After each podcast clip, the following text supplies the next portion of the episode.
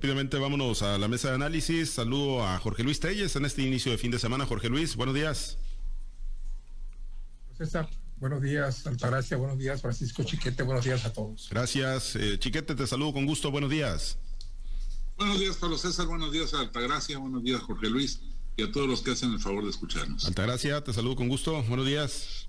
Buenos días, Pablo, Jorge Luis, Bienvenido, Francisco. Buenos días a toda nuestra amable audiencia. Gracias. Bueno, pues ahí con, equipo completo, con alineación completa, cuadro completo. Bueno, Jorge, Jorge Luis, eh, ayer, bueno, hasta ayer a las 7.26, a esa hora tengo el registro de que nos llegó el reporte actualizado del COVID-19 que envía la Secretaría de Salud del Gobierno del Estado.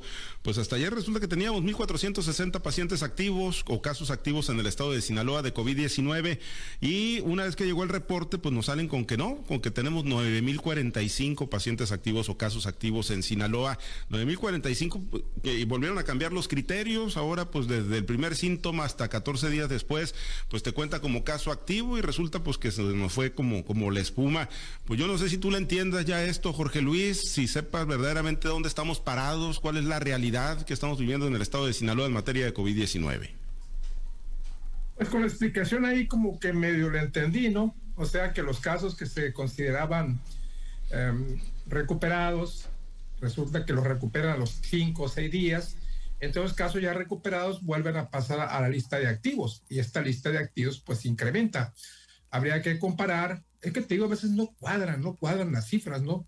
Habría que comparar a ver si, si los casos que estaban como recuperados mm, descienden porque esos casos recuperados pasan a la lista de activos. En toda la lista de activos se, incrementa y debe de crecer la lista de recuperados. O sea, en los dos casos eh, la estadística es mala, ¿no? En, todos, en todo caso, lo, que lo, único que, que, alienta en el reporte de ayer es que el día, el, número de casos, ahí sí, son los casos eh, del día, registrados del día, casos este de pacientes que han dado, que han dado positivo y pacientes que son, que son este, reportados a la, a la plataforma de la Secretaría de Salud porque hay muchos que no son reportados, hay que decirlos. En este caso hay muchos médicos que, están recomendando que ni siquiera te hagas la prueba, que una vez que tengas los síntomas, que únicamente te aísles en tu casa y, y ya ni siquiera te hiciste la prueba, ya te dan tratamiento y a las semanas si te recuperas, pues ya te dice ya vete a hacer tu vida normal, ponte boca y ya vete de acuerdo a los nuevos criterios de la Organización Mundial de la Salud. Yo no sé por qué México retrocedió, la Secretaría de Salud retrocedió y, no es malo que esto haya sucedido. ¿Por qué? Porque es mejor. eso es resultado, es un reflejo claro de que nos están manipulando las cifras y que las hacen como les su regalada gana. Yo tenía mucho la esperanza de que ahora que entrara el maestro Héctor su cuenta a la Secretaría de Salud, que esto no fuese a pasar porque uno de los eh, ofrecimientos que él hizo cuando entró como secretario fue ese precisamente, que no iba a haber manipulado de, cifras, que se iban a conocer la verdad, por más cual que fuese, porque era lo mejor para que la gente tomara sus precauciones. Pero ya estamos viendo que no es así. Eh, las cifras siguen manipulando, yo no sé cuál sea la intención. E, es, es doblemente riesgoso. ¿Por qué? Porque si te manipulan las cifras y uno cree que esta situación ya va pasando, bueno, pues se toma algunas libertades y ahí va, ahí va el riesgo de contagio.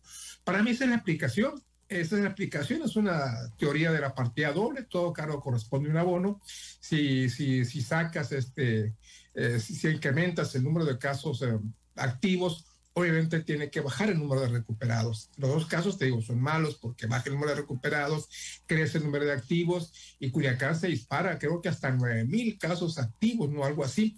El municipio de Culiacán, lo que me parece a mí, pues bastante grave porque en contraparte, en contrasentido a esto, no se ha tomado ninguna medida aquí en Culiacán, nada que tú digas, estamos viendo estas medidas para contrarrestar los efectos de la COVID. No, sigue la situación tan normal, tan normal, entre comillas, como estaba cuando estábamos en semáforo verde, ahora que estamos en semáforo amarillo y creo que por lo que resta este mes y la próxima semana seguimos en este semáforo, esperando que de un día para otro nos cambien a rojo, como fue en agosto pasado, cuando prácticamente del verde nos brincaron hasta el rojo, pero eso tampoco, tampoco es, eh, tampoco es importante ya porque no tiene mucho que ver el semáforo. las restricciones ya prácticamente no existen en los centros comerciales, las medidas se han relajado mucho, Antaño, hace unos meses todavía, había control de temperatura, aplicación de gel al entrar al supermercado, al mall, había aplicación de, temperatura de gel al entrar a las tiendas que están dentro del centro comercial.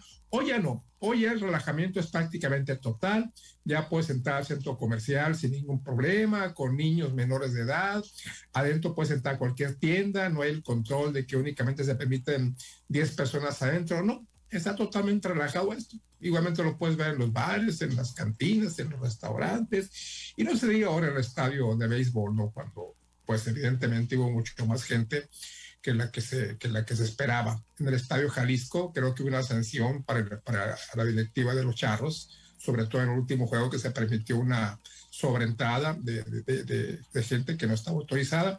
Pero aquí, aquí no pasó nada.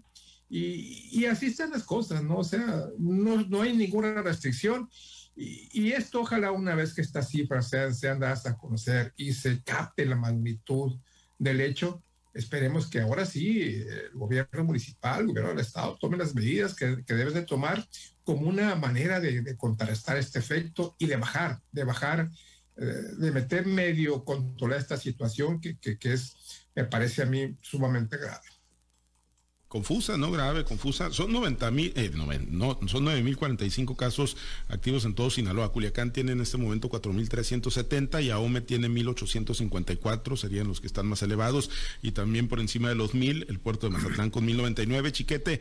Pero bueno, este movimiento, este cambio de, de criterios, de lineamientos, o sea que si alguien que le iniciaron sus síntomas antes de este nuevo cambio de lineamientos, pues ya había cumplido la semana y traía una gripita, pues dice, ya no tengo, ya no soy paciente activo, ya puedo salir a hacer mi vida normal, pero resulta que si estaba en el día 8, 9 o 10, pues sí andaba activo todavía con estos nuevos lineamientos, chiquete. Y lo más grave para la gente es que si se mantienen esos criterios, bueno, si hubo estos cambios de criterios estadísticos, no hubo en las, uh, en las incapacidades. La gente que se enfermó y que fue al seguro, fue al ISTE, a pedir su incapacidad, la recibió por siete días, porque esos son los nuevos criterios. Y entonces están atrapados entre la obligación a irse a trabajar después de los siete días y el anuncio de que siguen siendo eh, elementos activos en, el contagio. Es un reverendo despapalle. No me explico de dónde saca el presidente su optimista aseveración de que López Gatel está prestando un gran servicio a la nación, de que hay una manejo adecuado y exitoso de la pandemia, cuando estamos viendo que ni siquiera en esto, que está en sus manos la, la decisión, el establecimiento de un criterio de conteo, ni siquiera en esto están siendo exitosos. Ayer volvimos sobre los 500 muertos a nivel nacional. Este, estamos en, en 50 mil contagios nuevamente. El fin de semana habíamos bajado a 40 y luego hasta 10 mil, pues era, era una ilusión de fin de semana, no era realidad. Entonces esto nos lleva a preguntarnos dónde está el, el, asunto de la gripita. Ha habido muertos ilustres en nuestras comunidades, sigue habiendo muertos. El, el cantante Diego Verdaguer murió de COVID. Eh, ayer aquí una, una joven compañera reportera murió con sus dos vacunas este, puestas. Y, esto nos dice que no es cierto lo, que las autoridades están diciendo, ni las estatales ni las nacionales. Entonces estamos a la deriva en una situación de emergencia que el gobierno se empeña en decir que no es emergencia. En la Ciudad de México los hospitales principales están llenos, están rechazando gente que llega a pedir ayuda. Y, y esto pues desmiente todas las aseveraciones optimistas que hemos escuchado acerca del COVID. No queda ninguna otra alternativa más que el autocuidado, que la gente entienda que estamos en la misma situación grave de pandemia que hemos vivido en los últimos 18 meses, 20 meses, y que solamente con nuestro cuidado personal podemos salir adelante porque la autoridad ni siquiera es capaz de dar una directriz adecuada para, para reforzar las medidas sanitarias. Por el contrario, ya vemos aquí en Mazatlán el pleito Ayer el químico, el alcalde, eh, suspendió la, consulta que se iba a llevar a cabo el domingo, pero la pospuso para el día 6. En realidad no es que quiera ganar tiempo para hacer mejor la consulta, lo que quiere es confirmar su versión de que los contagios van a bajar de aquí al carnaval y entonces realizar la fiesta sin preguntarle a la gente por qué.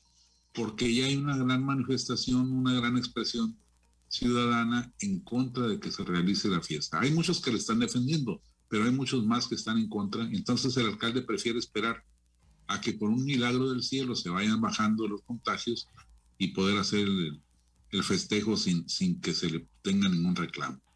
Así están las autoridades, Pablo César. Pues sí, efectivamente así están. Así están las autoridades. Altagracia, pues nos traen una verdadera fiesta, ¿no? Eh, entre que un día tenemos tantos, otro día tantos, y bueno, pues digo, la gente, pues con tanto nivel de confusión, pues ya, ya, ya no sabemos, Altagracia, dónde estamos parados. Mira, lo que queda más que manifiesto es la incapacidad, como lo han dicho mis compañeros, como tú mismo lo señalas, la incapacidad que tenemos por parte de las autoridades siquiera de llevar un registro adecuado de lo que en cifras se refiere. Ya lo hemos dicho hasta el cansancio, esas cifras que se manifiestan son cifras maquilladas, son cifras inventadas, son cifras que ocultan eh, el verdadero problema que existe con este tema de la pandemia.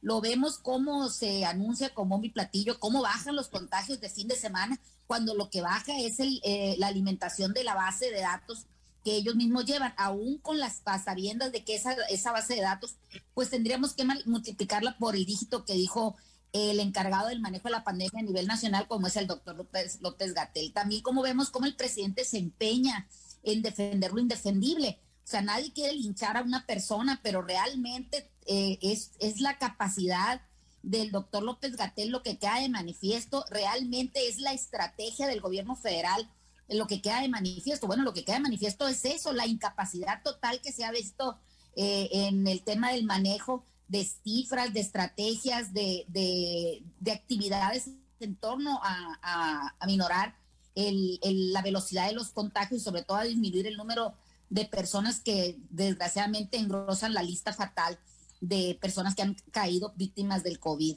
Ahora, si, como lo decía también Jorge Luis, en, aquí en Culiacán está desbordada la gente. Si tú te vas a dar una vuelta por los principales restaurantes o por los principales centros comerciales, vemos cómo hasta fila hacen en algunos restaurantes. Ya les pusieron carpa afuera porque es tanta la demanda, es tanta la afluencia de personas que hay a esos lugares que los dueños de los restaurantes pues tienen que eh, pues no perder, no, pierden la oportunidad pues de, de, de hacer algo para que estén ahí cómodamente esperando la mesa que le corresponde o cómodamente esperarse a contagiarse ahí fuera de esos restaurantes, birrerías, supermercados, en todos lados hay mucha afluencia de personas.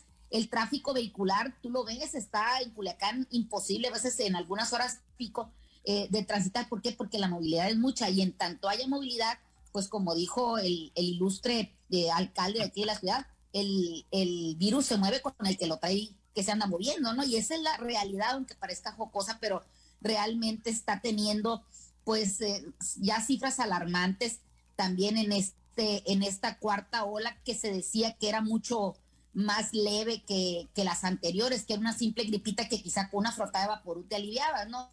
Lo, lo, que es un hecho es que hay una incapacidad total. Ahora, en el tema de las, de las incapacidades que otorga el Seguro Social, pues en, tema de, poder solicitar una, incapacidad están los registros a través de la página electrónica del IMSS, pero hay muchos problemas para poderla sacar porque la plataforma no es suficiente o no da la atención tan rápida o por lo menos los servicios de internet están colapsados y es difícil acceder a la página del IMSS para sacar ese tipo de, documento que avale la, la incapacidad para el trabajo, para el trabajador, ¿no?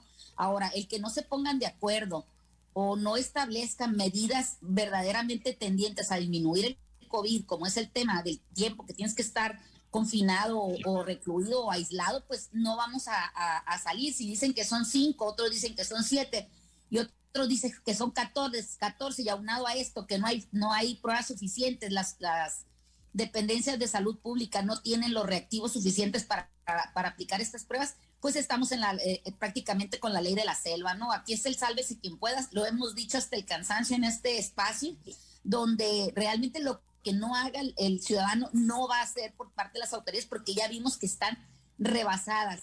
Si la pandemia se ha controlado en algunos momentos es porque la gente ha entendido que debe dejarse de mover, pero estamos viendo cómo sigue habiendo a nivel nacional eventos, eventos multitudinarios y masivos que lo único que hacen es expandir los contagios, porque no hay fronteras en este país que digan, este ciudad no va a esta, este ciudad no puede cruzar esta ciudad, y mientras los ciudadanos se mueven, pues el virus va a seguir creciendo, ¿no?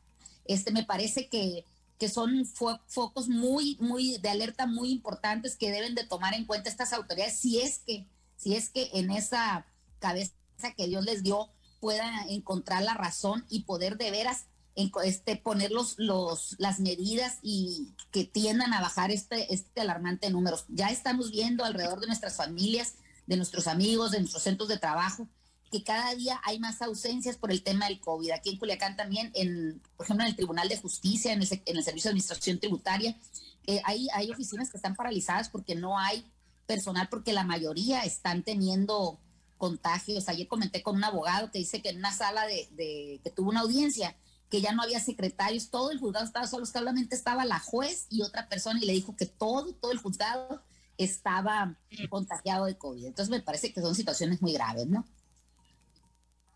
Había, les eh, había comentado el tema de, la bancada del PAN, miren, lo dejamos eh, ahí pendiente.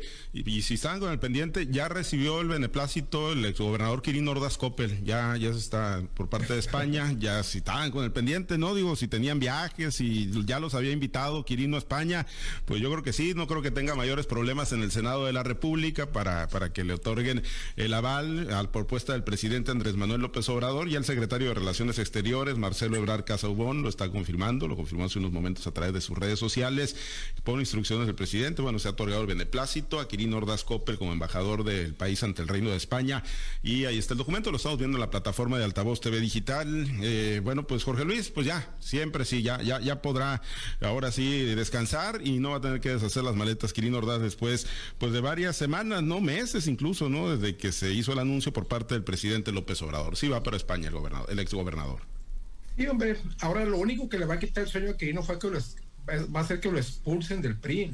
cómo la No, sí, anda muy preocupado, ¿eh? Anda muy preocupado. el sueño, es lo que más debe de preocupar este sí, no, no, no, yo creo que ya debe estarle hablando allá eh, a España para decir, no, señores, siempre no, pues si yo ya no quería porque me van a expulsar del PRI, pues si Alito dijo que, que si me voy, pues me sacan. El que sí anda preocupado, chiquete, es Mario Zamora, porque pues no sabe cómo va a votar, dice, no sabe si también va a tener consecuencias políticas él, si le da el respaldo a Quirino Ordaz ante la propuesta de López Obrador y las advertencias que se han hecho por parte de Alito Moreno.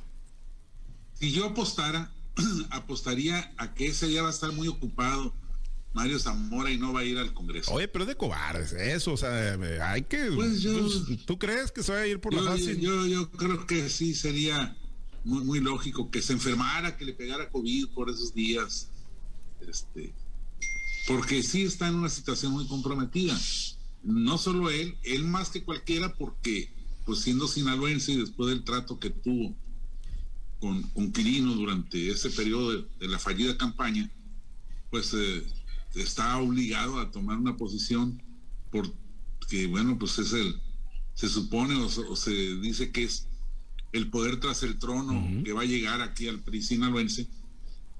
Y entonces yo creo que se, se va a ver en dificultades y me parece que su salida sería esa, una oportuna reinfección de COVID para, para poder zanjar ese, ese compromiso sin una definición que lo hiciera quedar mal en uno o en otro lado. Pero les permiten estar virtuales, ¿no? ¿O no en las sesiones? Digo, por aquello. No, no, a lo mejor anda comprándole machaca y chilorio para que pues el gobernador lleve, no, y recuerde Sinaloa, ¿no? De ahora que se vaya la madre patria. Pues unas latitas de chilorio, unos kilitos de machaca. Pues sí, sí está, sí, sí va a estar en una posición, yo coincido con Chiquete, muy, muy incómoda y vamos a ver cómo la procesa, ¿no? Este Mario Zamora en el momento que ya se haga la propuesta formal. Pero pues por lo pronto, Altagracia, ahí está el gobernador, ya tiene, el, el exgobernador ya tiene el beneplácito y va a ser embajador de México ante España pues van a llegar a España la, la familia Ordaz, este, eh, la, familia Ordaz va a llegar de sombrero y castañuela con ritmo de la banda allá a la madre patria que le vaya bien. Pues que le vaya bien y que le vaya bien a México y que le vaya bien a Sinaloa. Y la proyección, porque además, chiquete, digo, ya en, el minutito que nos queda, pues además, digo, pues siendo un empresario del ramo turístico, pues debe haber buenos dividendos, ¿no? También para el estado de Sinaloa en específico, ¿no? Ya no tanto hablando del contexto nacional, sino para Sinaloa.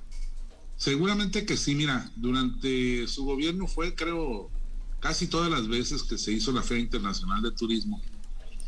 Y su trabajo estuvo orientado a acercarse a los empresarios, generar este, contactos para buscar inversiones españolas en el turismo sinaloense. Creo que había algunas posibilidades de avance y entonces, pues ya estando allá podrá ir a reforzar estas acciones. Me parece que esa será una buena perspectiva. Muy bien, pues bueno, ya, ya se tiene, todavía queda el trámite del Senado de la República y, y, mucho que se va a hablar, ¿no? Obviamente desde la perspectiva política partidista por la postura que ha asumido el dirigente nacional del PRI. Por lo pronto nos despedimos. Muchas gracias, Altagracia. Excelente fin de semana. Uno menos en el padrón del PRI. Que tengan un excelente sí, día. Sí, están muy preocupados, hombre. Gracias, chiquete. Excelente fin de semana. Buen día, saludos para todos. Jorge Luis, muchas gracias. Excelente fin de semana con los charros, ¿no? De México. Sí, a las, ¿qué? A seis de la tarde. Sí, ¿no? seis de la tarde. Ya empezó, ya empezó sí, a hacer el Puerto Rico, Panamá, ya están jugando. Ya están jugando. Pablo César. Temprano. Por favor, apuesta a la dominicana. La dominicana, con el anfitrión. Bueno, no, vamos con los charros de, de México. Andrés, son, no, los, son los algodocharros, además, hombre, quédate en una pizca ahí de los algodoneros de Guasave. Bueno, pues la serie del Caribe ya, ya arrancó efectivamente. Cada, día, dice cada, cada, temporada son menos, ¿eh? Por allá. Andan sí, pues ya. el Manny, Jafet Amador, de los poquitos que quedan, ¿no? Ya Gabriel Gutiérrez ya se fue de hace tiempo. Bueno, gracias compañeros, nos despedimos. Excelente fin de semana para todos. Gracias a los compañeros operadores en las diferentes plazas de Grupo Chávez Radio, Alberto Armenta por su apoyo en la producción y transmisión de Altavoz TV Digital. Se queda en la mazorca y buena música para usted. Nosotros invitarlo a que esté conectado en nuestro portal www.noticieroaltavoz.com. Soy Pablo César Espinosa. Le deseo a usted que tenga un excelente y muy productivo día.